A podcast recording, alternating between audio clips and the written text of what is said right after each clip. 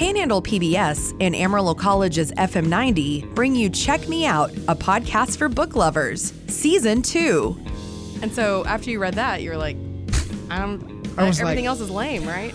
Yeah. Hundred percent. Once you go down the Robert E. Howard road, like, sorry, I, I don't, I don't think so. It's like listening to Black Flag and then discovering Blink One Eighty Two. Right. Like, I yeah. I know what you're saying. But there's one that I think I'm trying to, to talk myself into not reading when it comes out, and that's this Prince memoir that's coming out mm. in the fall, which he had written, I think, 20 pages of, and it's been completed by the estate. Is that still a, a memoir? Yeah, we fleshed it out with a little 300 page addendum.